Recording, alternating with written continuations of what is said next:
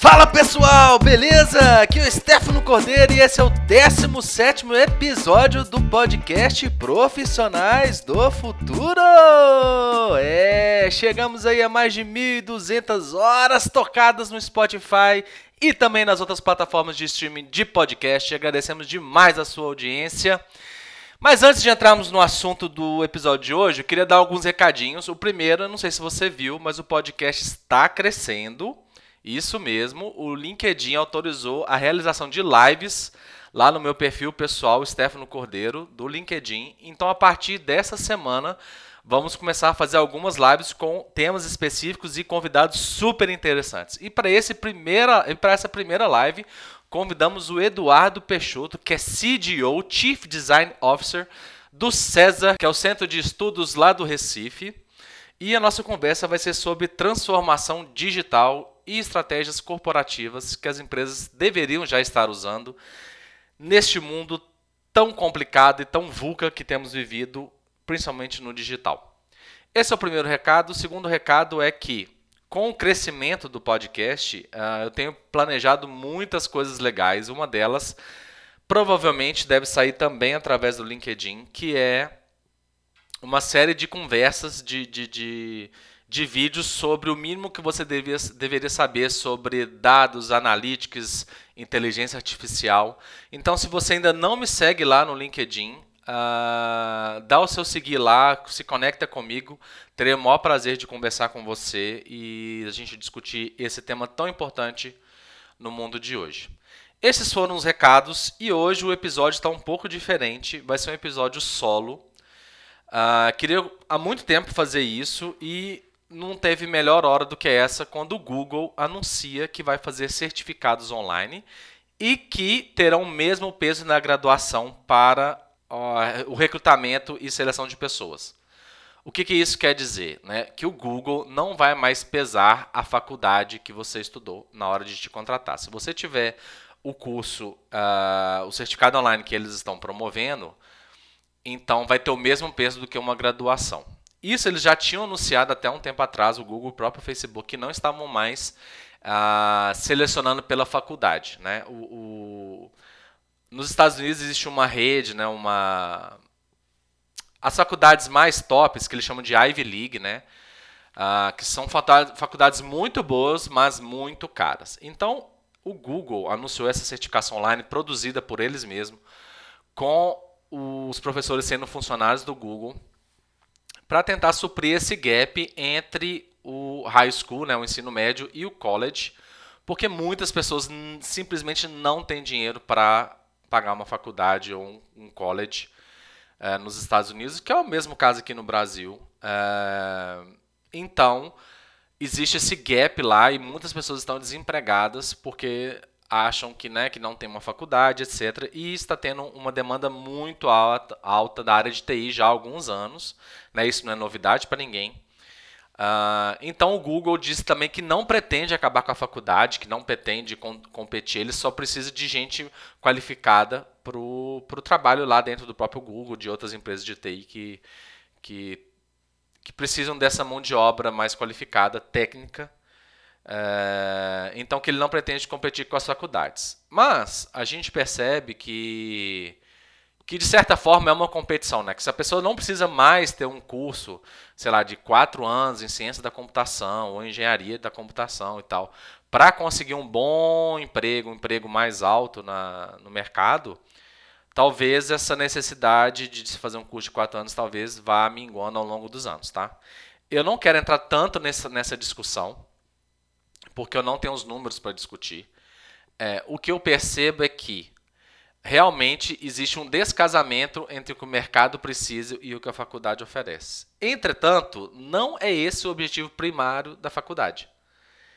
Né? Principalmente das faculdades federais e até das, das próprias Ivy Leagues americanas. É, acho que nunca foi. Então, eu não quero entrar nessa discussão. O que eu quero trazer aqui hoje é o seguinte, né? Uma coisa que eu me deparei muito durante a minha carreira, durante a minha jornada, é se o meu diploma é a minha prisão. Né? Se o curso que eu faço de graduação e depois né, sigo aí com pós, isso me prende, né? eu só posso fazer isso o resto da vida, Poxa, fiz o curso errado, agora o que está em alta é TI. Ninguém mais precisa de X, qualquer coisa. Uh, e, e, várias vezes eu reclamei com, com a minha esposa, né? Comentei com ela, ah, devia ter feito outro curso e tal. Ou deveria estar fazendo outro curso. Então, se você teve esse, esse, essa dúvida, né? Esse receio de ter feito o curso errado, segue comigo aqui que eu vou te dar alguns insights e alguns uh, argumentos para você não ficar tão arrependido do curso que você fez, independente de qual curso você tenha feito mesmo que o mercado não esteja ligando, né, não esteja precisando de alguém, sei lá, da área que você formou. A primeira coisa, é... o primeiro argumento é que a gente escolhe muito cedo o curso de, de graduação. Se você terminou a faculdade, terminou o ensino médio, já quis entrar na faculdade ou já precisou, ou, independente da sua situação, você entrou na faculdade com 18, 19 anos, você escolheu muito cedo, tá? É, hoje talvez seja um pouco mais fácil de mudar de curso, mas é, mais uma nostalgia. Na minha época, você se inscrevia para o vestibular da UFMG, que é né, a Faculdade de Minas Gerais Pública, é, por um formulário que você preenchia em maio. Começava a preencher em maio e tinha até agosto para enviar, alguma coisa assim, não me lembro direito. E era isso. E você marcava com um xizinho, e eu conheço muita gente que marcou até o curso errado sem querer naquele formulário. Você tinha que escolher um curso só, era aquela prova que você ia fazer. Você tinha duas etapas, né, uma, uma fechada e uma aberta na segunda etapa. E você escolhia muito cedo, né? Você nem tinha, às vezes a maioria dos meus colegas, mesmo na escola pública, acho que poucos já tinham tido alguma experiência de trabalho, assim, né? De, de, ou de ser o menor aprendiz ou estagiário de ensino médio. Então, por exemplo, eu na, na, no final da minha no meu terceiro ano ali do ensino médio, eu tinha cinco cursos na cabeça que eu gostaria de fazer. Mesmo tendo feito aquela semana da graduação na universidade, a feira das profissões, né, que muitas universidades fazem, eu tinha muita dúvida do que eu ia fazer, né? Só para vocês terem uma ideia, eu estava em dúvida entre computação, economia, direito, biologia ou alguma engenharia. E no final das contas, eu acabei não optando por nenhuma dessas. Por quê? Eu tive que escolher algum curso que fosse noturno. Né? E na maioria da, dos cursos daquela época que tinham noturnos eram licenciaturas, ou seja, era um curso que você era formado para dar aula em escolas, né? até o ensino médio aí. E aí, porque mesmo que você quisesse dar aula na universidade, você teria que fazer um mestrado, né? pelo menos. Então, dos cursos que tinham à noite, tinha administração, contabilidade, direito e essas licenciaturas, basicamente, e acho que pedagogia também. E então eu acabei escolhendo matemática, porque eu acho que tinha mais a ver com, com o que eu gostava de fazer, né? pensamento analítico, etc. E como eu escolhi muito cedo, acabei não não formando assim. Eu vi que realmente matemática e licenciatura não ia dar para mim, só que eu precisava trabalhar. Não tinha como eu cursar matemática diurno, né, se eu quisesse terminar como bacharel. Então acabei indo para administração no Cefet. É e aí hoje eu sou administrador formado e etc. Então, assim, a gente escolhe muito cedo, né? Eu conheci algumas pessoas da Europa que, depois que acabava o ensino médio, eles iam viajar, eles iam trabalhar e começava a faculdade um pouco depois. Não creio que seja a situação de todo mundo da Europa também, que lá também tem pessoas que têm necessidade, que precisam trabalhar. Mas é uma opção, assim, uh, bem legal. Hoje no Enem você tem até três cursos para escolher, se não me engano. E eu vou confessar bem a verdade. Todo ano que, tem, que abre a inscrição do Enem, eu fico me perguntando se eu não faria outra graduação. E em 2017 eu até acabei inscrevendo no Enem e passando para filosofia na UFMG. Só que como eu, eu vim para Brasília, acabou que eu não. Até antes eu tinha decidido que eu não ia fazer, porque eu não estava afim de ficar quatro anos indo, dirigindo de carro depois do trabalho lá para Pampulha, que é um, né, um bairro lá em Belo Horizonte. É, à noite, para chegar em casa meia-noite sei lá, acordar às 5, 6 horas da manhã. É, não era coisa que eu estava disposto a fazer. Acabou que eu não segui, inclusive descobri que dois colegas do, do, do banco estavam fazendo na mesma turma, e eu falei assim, poxa, devia ter feito e tal. Ah, independente disso, tem um, um, outro dado que é muito interessante. O dado não é muito atualizado, é um é censo de 2014, mas que fala que a maioria das pessoas que terminam uma graduação acaba não exercendo a profissão, mais de 60%. Tem um outro censo que é da minha própria área, que é administração. Em 2014, é, 30% dos concluintes de um dos não, 30% dos concluintes de uma graduação no Brasil eram administradores, eram no curso de administração. Né? O Brasil precisa de tanto administrador assim? Não sei, acho que não. Só que além de ter esse número de 30% dos concluídos serem do curso de administração, apenas 4,9% dos trabalhadores com graduação eram administradores de empresa. E outros 9,4% eram assistentes ou auxiliares administrativos, né? o que, um, uma atividade que não exige um curso de graduação. Ou seja, uma galera aí, o que inclui eu, né, que, o que inclui a minha pessoa, não exerce a função de administrador de empresas. Né? Uh, alguns colegas meus são gerentes hoje, o que também não é meu caso. Mas se você pensar que você formou, fez um curso de 5 anos, né, no, no caso lá, uh, ou 4 anos com aula sábado, e você não exerce a profissão, tem alguma coisa bem estranha, né? Então, talvez esse seja o sentimento seu. Eu conheço muitas pessoas que formaram em outros cursos, como arquitetura, uh, fisioterapia, assim, do meu meio, assim, que eu, que eu conheço, né? E acabam não exercendo a profissão, né? E até mesmo dos meus colegas, né? Alguns deles são administradores hoje, né? Nem todos. Então, existe alguma coisa errada que não está certa, vamos dizer assim. E tá tudo bem, né? É... O que eu queria trazer aqui hoje é que seu curso não é uma prisão. Né? Você pode ter uma outra carreira, independente da sua graduação. Existem algumas exceções, né, no caso de medicina, direito, contabilidade, etc., que existe um, né, uma carreira mais técnica envolvida, que as pessoas têm prova de, de, de conselho, etc. Mas na grande maioria dos casos você pode aprender outras habilidades que não foram ensinadas na sua graduação. E, e um grande argumento para isso é que nós teremos mais de uma carreira ao longo da nossa jornada trabalhística, né, laboral. É, estamos caminhando aí para trabalhar até depois dos 70. Eu não creio que faremos a mesma coisa do, ao longo de 40, 50 anos. Então, é bem possível que você até faça um outro curso, uma outra graduação ali entre os 40 e 50 para poder se adaptar ao mercado e ter essa empregabilidade garantida, né? E outra coisa, assim, um outro argumento é que, felizmente ou infelizmente, a faculdade não tem mais o mesmo peso que tinha antes, né?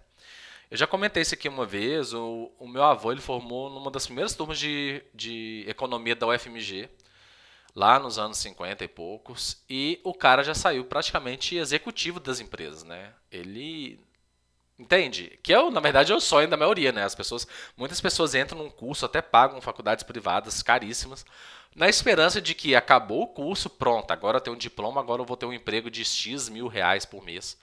E não é bem assim. Já foi assim um dia, né? No mundo em que, no Brasil em que poucas pessoas terminavam o ensino médio, né? O, o ginasial, o científico, aliás. Né? A maioria das pessoas terminava na oitava série. Então, naquela época, realmente, você ter uma faculdade era um diferencial. Hoje, as pessoas têm dois MBAs, né? duas pós-graduações. E nem assim estão conseguindo um emprego à altura do investimento que fizeram, né? do tempo e dinheiro que, que gastaram com isso. Então, é um pouco complicado você, você achar hoje que ah, minha, minha graduação vai me garantir um bom salário, né? Exceto nos casos que eu te falei, né? Como por exemplo, medicina, mas ainda existe, mas até hoje mesmo existem médicos desempregados ou que ganham bem mal. Uh, como em qualquer outra área, tá? Então a faculdade não tem mais aquele mesmo peso que tinha antigamente.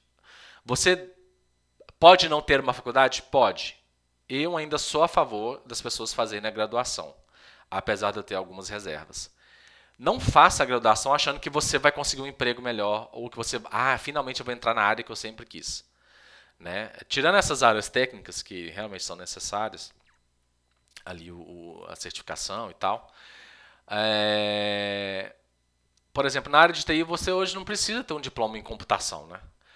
Mas uma, a, a, faculdade me trouxe diversas coisas que talvez um curso técnico não estaria, né? A faculdade me ensinou a a pensar de outra forma, né? A, a, ver as possibilidades, a ter um pensamento mais analítico. Principalmente quando eu fiz a faculdade de matemática, que, que acaba que a gente aprende a fazer contas e cálculos para N dimensões, né? A gente hoje vive num, num, num mundo tridimensional, né? E você, começa, você aprende que existem 4, 5, 6, até N dimensões no universo que podem existir. E, e, e a faculdade me ensinou a pensar assim, sabe? No número de possibilidades, né? Tem a ver também com estatística lá que eu tive e tal. Mas é isso, né? A faculdade não é só um lugar para você arrumar um emprego melhor. É, esse, é, esse, é isso que você tem que ter em mente quando você pensa em fazer uma nova graduação ou alguma coisa do tipo, tá? E aí várias pessoas, inclusive ao longo dos anos, têm me perguntado se precisa fazer uma pós, né? Muita, então, como, como o currículo hoje, né? Ter uma graduação já não é diferencial mais, porque, né? A maior parte dos empregos é, que pagam mais, né? que são mais valorizados no mercado, eles todo mundo já tem uma graduação e alguns deles até já têm pós, né, dependendo do cargo. É, eu não sei se fazer mais uma graduação vai fazer sentido, né? Mais uma linha no seu currículo. E eu vou discutir mais para frente isso, mas talvez não, né? Talvez uma, eu, eu, eu penso muito hoje que uma pós-graduação hoje sirva para uma área diferente da sua, né? Se você formou em administração, não faça um MBA em administração. É mais do mesmo, cara. Você não vai aprender muita coisa diferente. Eu fiz um MBA em finanças e controladoria.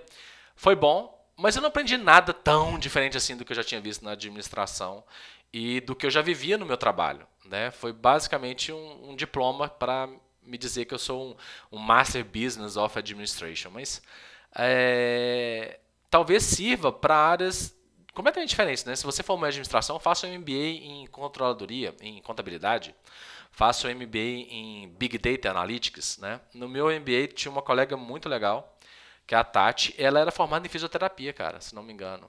Só que como ela trabalhava numa empresa corporativa e tal, que não tinha nada a ver com, com fisioterapia, o MBA servia para provar que ela, olha, eu sou formada em fisioterapia, mas é, eu tenho conhecimento suficiente para exercer finanças e controladoria, que era a área que ela queria conquistar, né?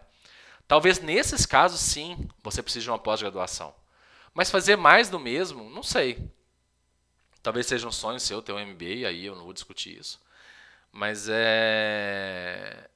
Tanto que depois eu fiz um MBA em sistemas de em engenharia de sistemas, que também foi teve lá seu valor e tal, mas não é uma coisa que me garantiu ser né, trabalhar por 12 anos em analytics e, e ciência de dados e, e, banco de dados, etc. Não foi isso. Isso eu fiz depois, inclusive. Foi até um, uma forma de eu, de eu mostrar para a área de TI que eu tinha um diploma em TI, né? Que isso é uma coisa assim que você passa muito. É, existe um certo preconceito entre as, entre as ciências e entre as áreas de que se você é administrador, você não pode falar de TI, né? E, e vice-versa. Então, assim, quando eu comecei a migrar para a área de TI, de programação, etc., eu recebia muitos olhares estranhos de gente que era da área, perguntas do tipo, mas como você aprendeu isso? Como se eu, né, se, como se programar a gente aprendesse na faculdade, que é uma completa mentira.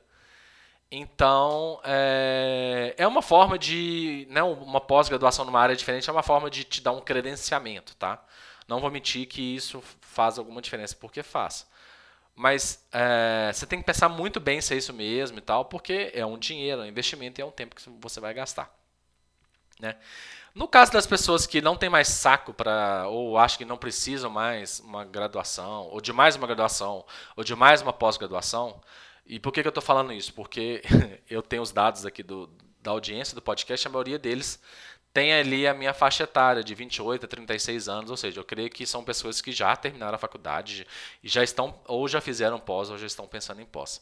E até por isso que eu trouxe esse tema aqui, que é uma coisa que eu queria muito trazer, que o seu diploma não é uma prisão. Você não tem que exercer ou você não tem que ficar correndo atrás daquela carreira o resto da vida, né? É... Muita gente pergunta para minha esposa quando é que ela vai entrar para a área de arquitetura da empresa que ela trabalha, porque ela é formada em arquitetura. Né? Mas não necessariamente é o que ela quer fazer agora, entendeu? Então, assim, é... o seu diploma não é sua prisão. Tá? Hoje em dia, inclusive, eu vejo médicos mexendo com outras coisas, né? É, outros assuntos. Acabam não deixando de exercer a medicina, mas acabam entrando em assuntos que, que eles não aprenderam na faculdade. Né? Então, é isso. Seu diploma não é a sua prisão. E como aprender outras coisas sem ser pela, pela universidade, né? Como aprender e, e, ter um profundo conhecimento de alguma coisa. E um caso muito legal que eu conheço é o do Scott Young. Uh, ah, Para quem é, segue a gente no, no canal do Telegram, vou passar as referências do Scott Young. Tem um TED dele, tem um site dele, tem um livro chamado Ultra Learning. O caso do Scott Young é o seguinte: ele não ele queria fazer um curso no, se não me engano, no MIT só que ele não tinha o dinheiro nem o tempo necessário. E aí uh, ele resolveu usar a plataforma aberta do, do MIT. Eu não me lembro se é o MIT ou Harvard. Eu tenho que pesquisar de novo. Eu já li o livro dele. Uh, mas era uma faculdade top, a Ivy League, que tinha o currículo aberto do curso que ele queria fazer. E aí ele e tinham várias várias turmas que eram abertas, né? Que tinham todo o currículo da aula, todos os livros, todos os exercícios, to, as provas finais. O que, que ele fez? Ele se comprometeu a formar, a formar entre aspas, na faculdade uh, em um ano. E aí ele ficou só naquilo. Ele né, estudava horas e horas por dia. E ele queria provar que era possível resumir um curso de quatro anos em um ano. E ele tem um diário do curso dele, e acho que teve uma semana que ele até ficou sem estudar, e ele ficou super mal, porque ele estava doente. Mas ele conseguiu aplicar o mesmo currículo de quatro anos em um ano sem sair da casa dele. E sem gastar uh, 80 mil dólares por semestre. Que é um caso assim, no Brasil a gente ainda é um pouco abençoado porque as faculdades não são tão caras. E ainda temos as faculdades públicas.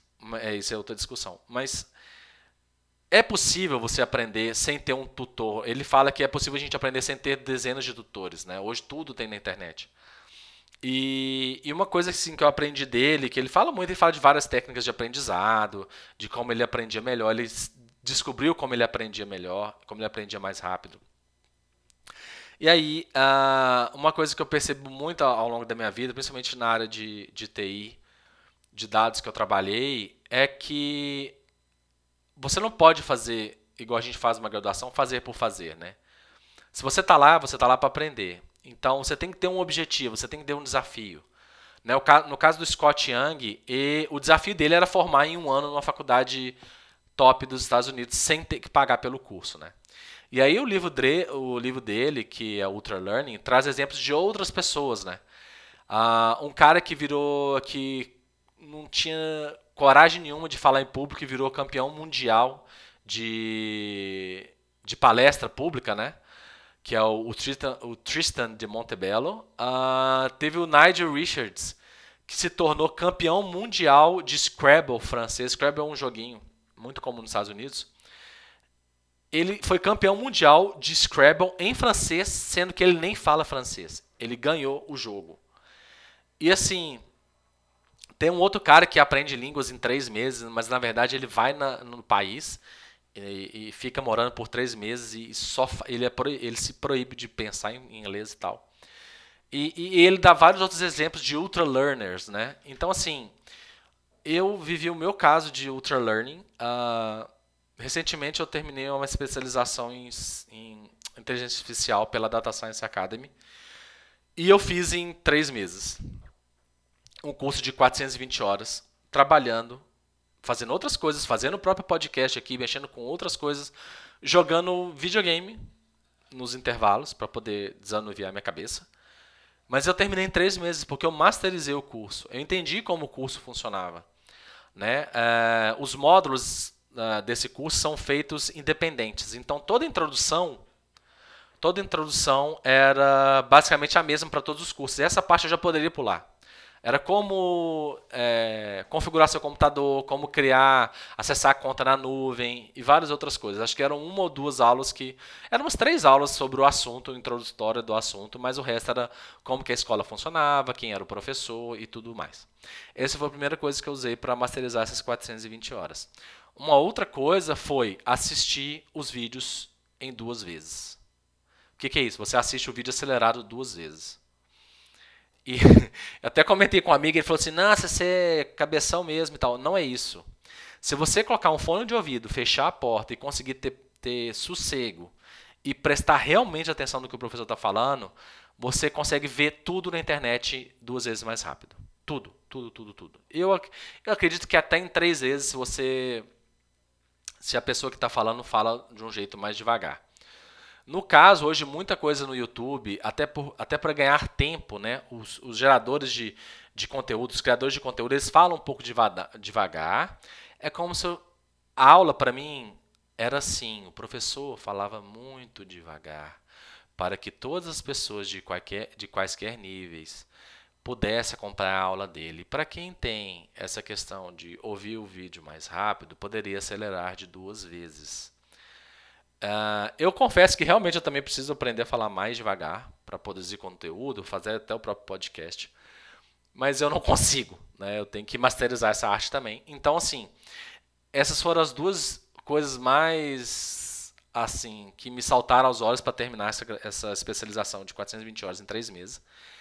a terceira foi o comprometimento e eu fiquei muito comprometido. Eu, eu, eu via pelo menos uma aula de manhã antes de entrar para o trabalho, sempre, sempre. Eu não deixava de ver e sempre prestando atenção e sempre olhando os exercícios e sempre fazendo os exercícios e consegui ver série, vi série durante isso, mas é porque eu tinha ganhado tanto tempo fazendo que eu me dava o luxo de, de, de ver episódios de seriado no Netflix e tal. Mas é isso, você tem que comprometer. E, e, e a coisa mais difícil disso tudo, desse Ultra Learning, desse meu projeto pequeno de Ultra Learning, foi que dizer não para um monte de coisa legal que apareceu. Né, as coisas chatas você consegue dar uma desculpa, não, estou fazendo curso, eu preciso terminar, porque senão né, o, a empresa vai descontar do meu salário e tal. E outra coisa é que teve muita coisa legal que eu tive que dizer não. Muito, muito encontro, muita, muito convite para participar de outras coisas. Não, eu tive que dizer não, porque eu queria terminar aquilo. Então, o Ultra Learning também tem muito comprometimento. E, e aí, um ponto é, baseie em desafio. Né? Não faça um curso de inteligência artificial só porque você precisa ter no currículo e provar que você sabe. Faça um desafio. Eu, tenho, eu tinha uns objetivos quando eu fiz o curso, que era aprender a gerar imagens aleatórias, assim, né, a, a, é, criar robôs que, de, que criassem imagens é, de paisagens aleatoriamente, assim, né, é, criativamente, vamos dizer assim, e também textos para a internet. E esse era o meu desafio, e eu, e eu aprendi tudo que eu precisava saber para fazer isso, agora preciso colocar em prática, né. Acabou que não coloquei ainda por causa do podcast e tal, desse aumento do podcast, mas tá no radar de eu conseguir fazer isso. Uh, o terceiro ponto, uh, eu falo, bato muito nessa tecla. Cara, volta a aprender inglês. Pelo menos ler, você não precisa falar, mas pelo menos ler e escutar. Tudo na internet está livre para todo mundo. Vários, igual esse próprio curso que o, que o Scott Young fez. O material é todo de graça na internet em inglês. Né? Grande parte do material que eu leio, eu digo que hoje 80 a 90% das coisas que eu leio e escuto estão em inglês. Porque uh, elas ficam disponíveis primeiro, são conteúdos geralmente melhores, tá?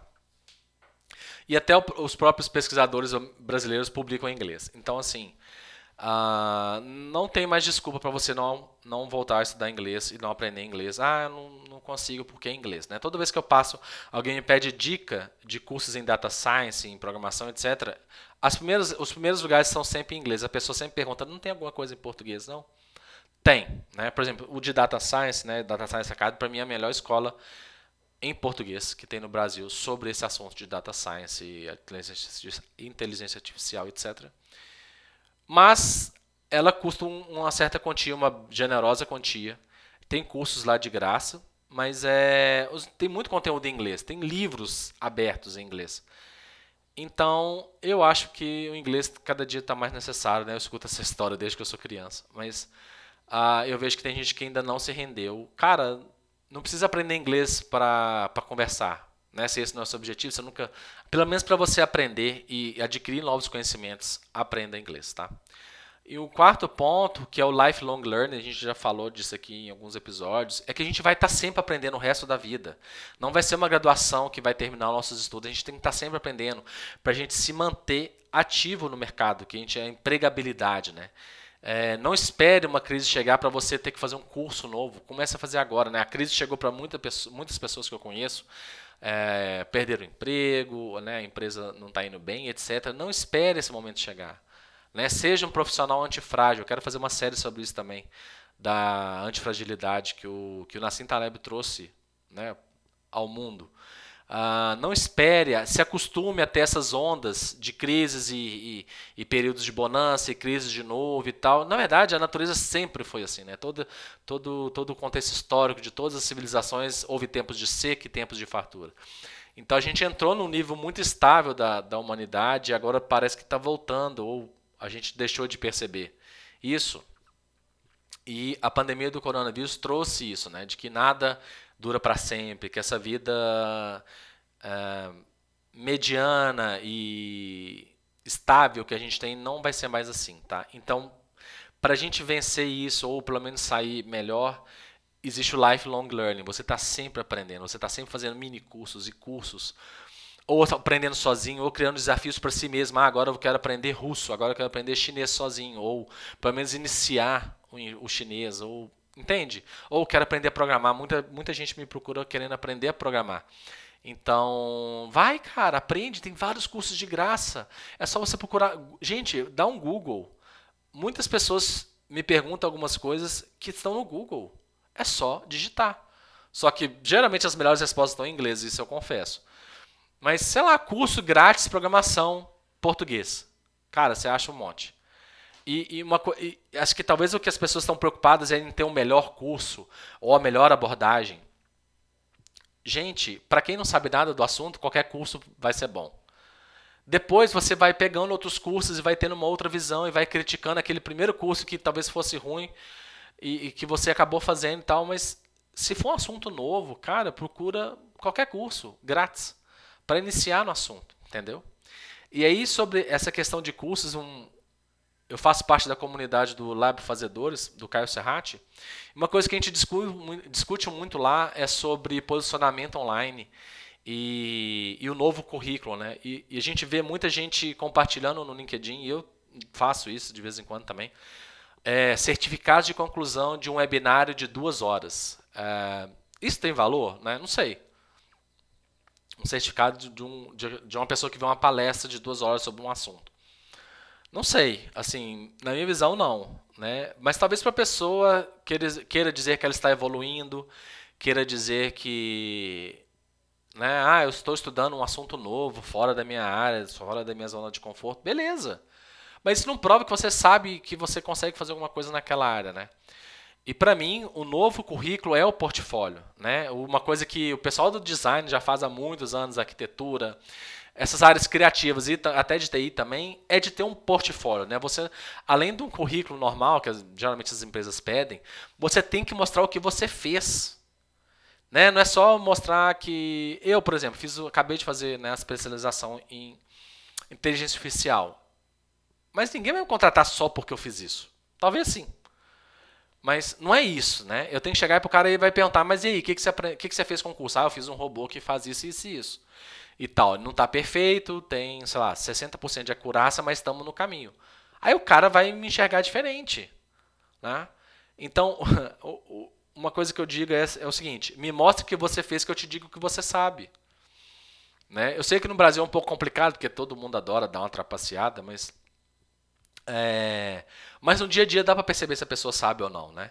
Então não adianta você falar. Eu tinha uma amiga que formou em letras em inglês e ela falava: Stefan, você fala inglês melhor do que eu porque você pratica e foi para fora, etc. Vai para fora, etc. Então, assim, é...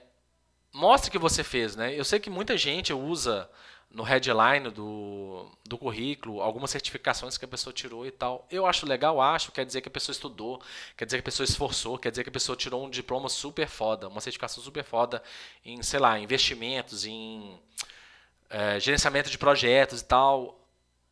Mas ao longo do seu currículo, coloque os projetos que você já gerenciou. Se, se não é o caso, se você quer uma experiência na área, coloque que você precisa de uma experiência na área. Uh, ou mostre outros projetos que talvez não sejam corporativos. Sei lá, você é, faz parte de uma comunidade local, faz parte de uma igreja, gerenciou um projeto de um, de um, de um negócio super legal da sua comunidade, sei lá, um, um evento. Mostre isso, mesmo que talvez não queira dizer nada com projetos de TI ou projetos empresariais, corporativos e tal. Mas mostre o que você fez, que aí eu te digo o que você sabe. Entende? E aí, por último, é que esse posicionamento online, o próprio LinkedIn, que é a maior rede de profissionais do mundo, só de brasileiros tem mais de 43 milhões de pessoas. Se você não sabe que você está fazendo no LinkedIn, ou se você acha que o LinkedIn é só um currículo online, você está um pouquinho errado. Eu, eu, eu quero te dizer isso. Lá é o posicionamento, lá você mostra o que você sabe fazer ou o que você já fez, ou os projetos legais que você está participando. Cara, não precisa virar stories, não precisa virar Instagram de, de, de, de ficar se vangloriando das coisas. Cara, mas, mas assim, não precisa ser todo dia, você não precisa entrar nem toda, toda semana, assim. Mas mostra os seus resultados, sabe? Se você quer subir na sua carreira, se você precisa de um emprego, se você quer trocar de carreira, começa a mostrar, né? É, por exemplo, se você, sei lá, está insatisfeito com a sua área, que é uma coisa que a gente discutiu hoje, não exerce a sua profissão, mas, sei lá, está pensando em entrar para TI, começa, faz o seu LinkedIn se você não tem ainda, começa a mostrar projetos lá, sei lá, você fez um o que a gente chama de alike, né? Ah, eu fiz um Nubank alike, eu fiz um aplicativo tipo Nubank, eu fiz um aplicativo tipo WhatsApp, eu fiz um aplicativo tipo LinkedIn, um LinkedIn fake e tal.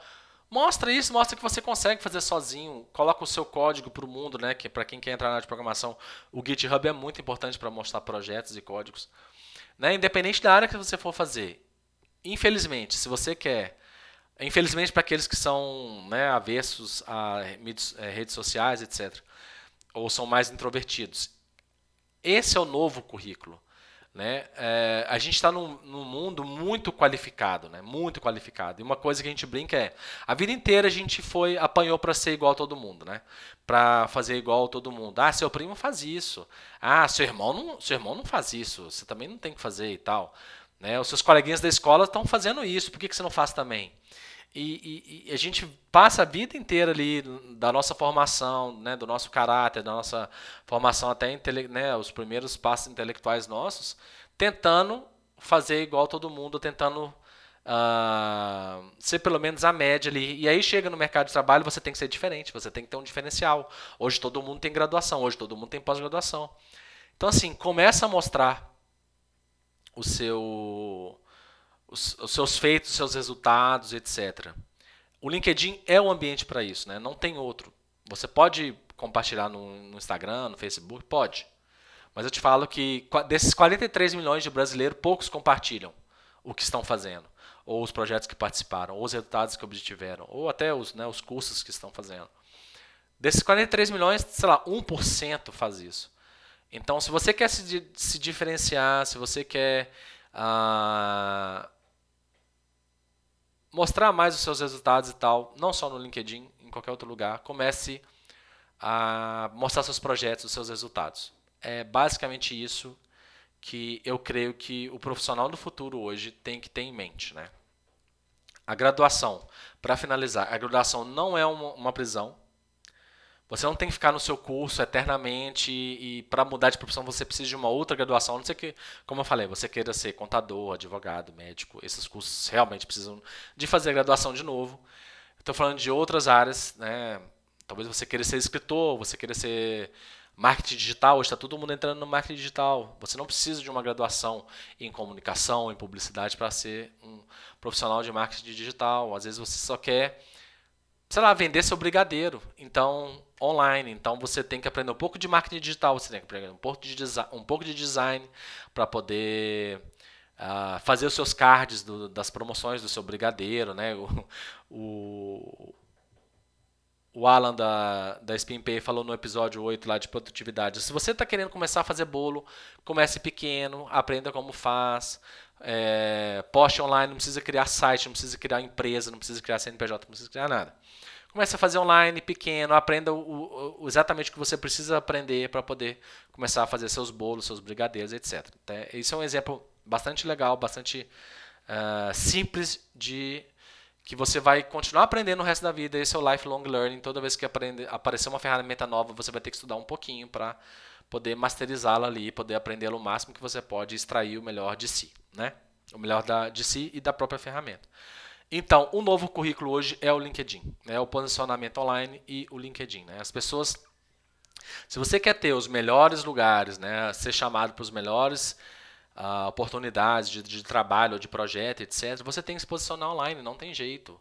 É, é claro que sempre entendendo que não é só ficar mostrando, né? não é só o que a gente chama de, de ser um palestrinho ou de ser um né, empreendedor de palco, que o pessoal fala muito, mas de no dia a dia você conseguir uh, ser consistente no que você faz e gerar resultado, e aí mostrar na internet. Não ficar prometendo na internet para ver se você consegue fazer fisicamente, né, ou de verdade. É isso que eu tinha para falar hoje.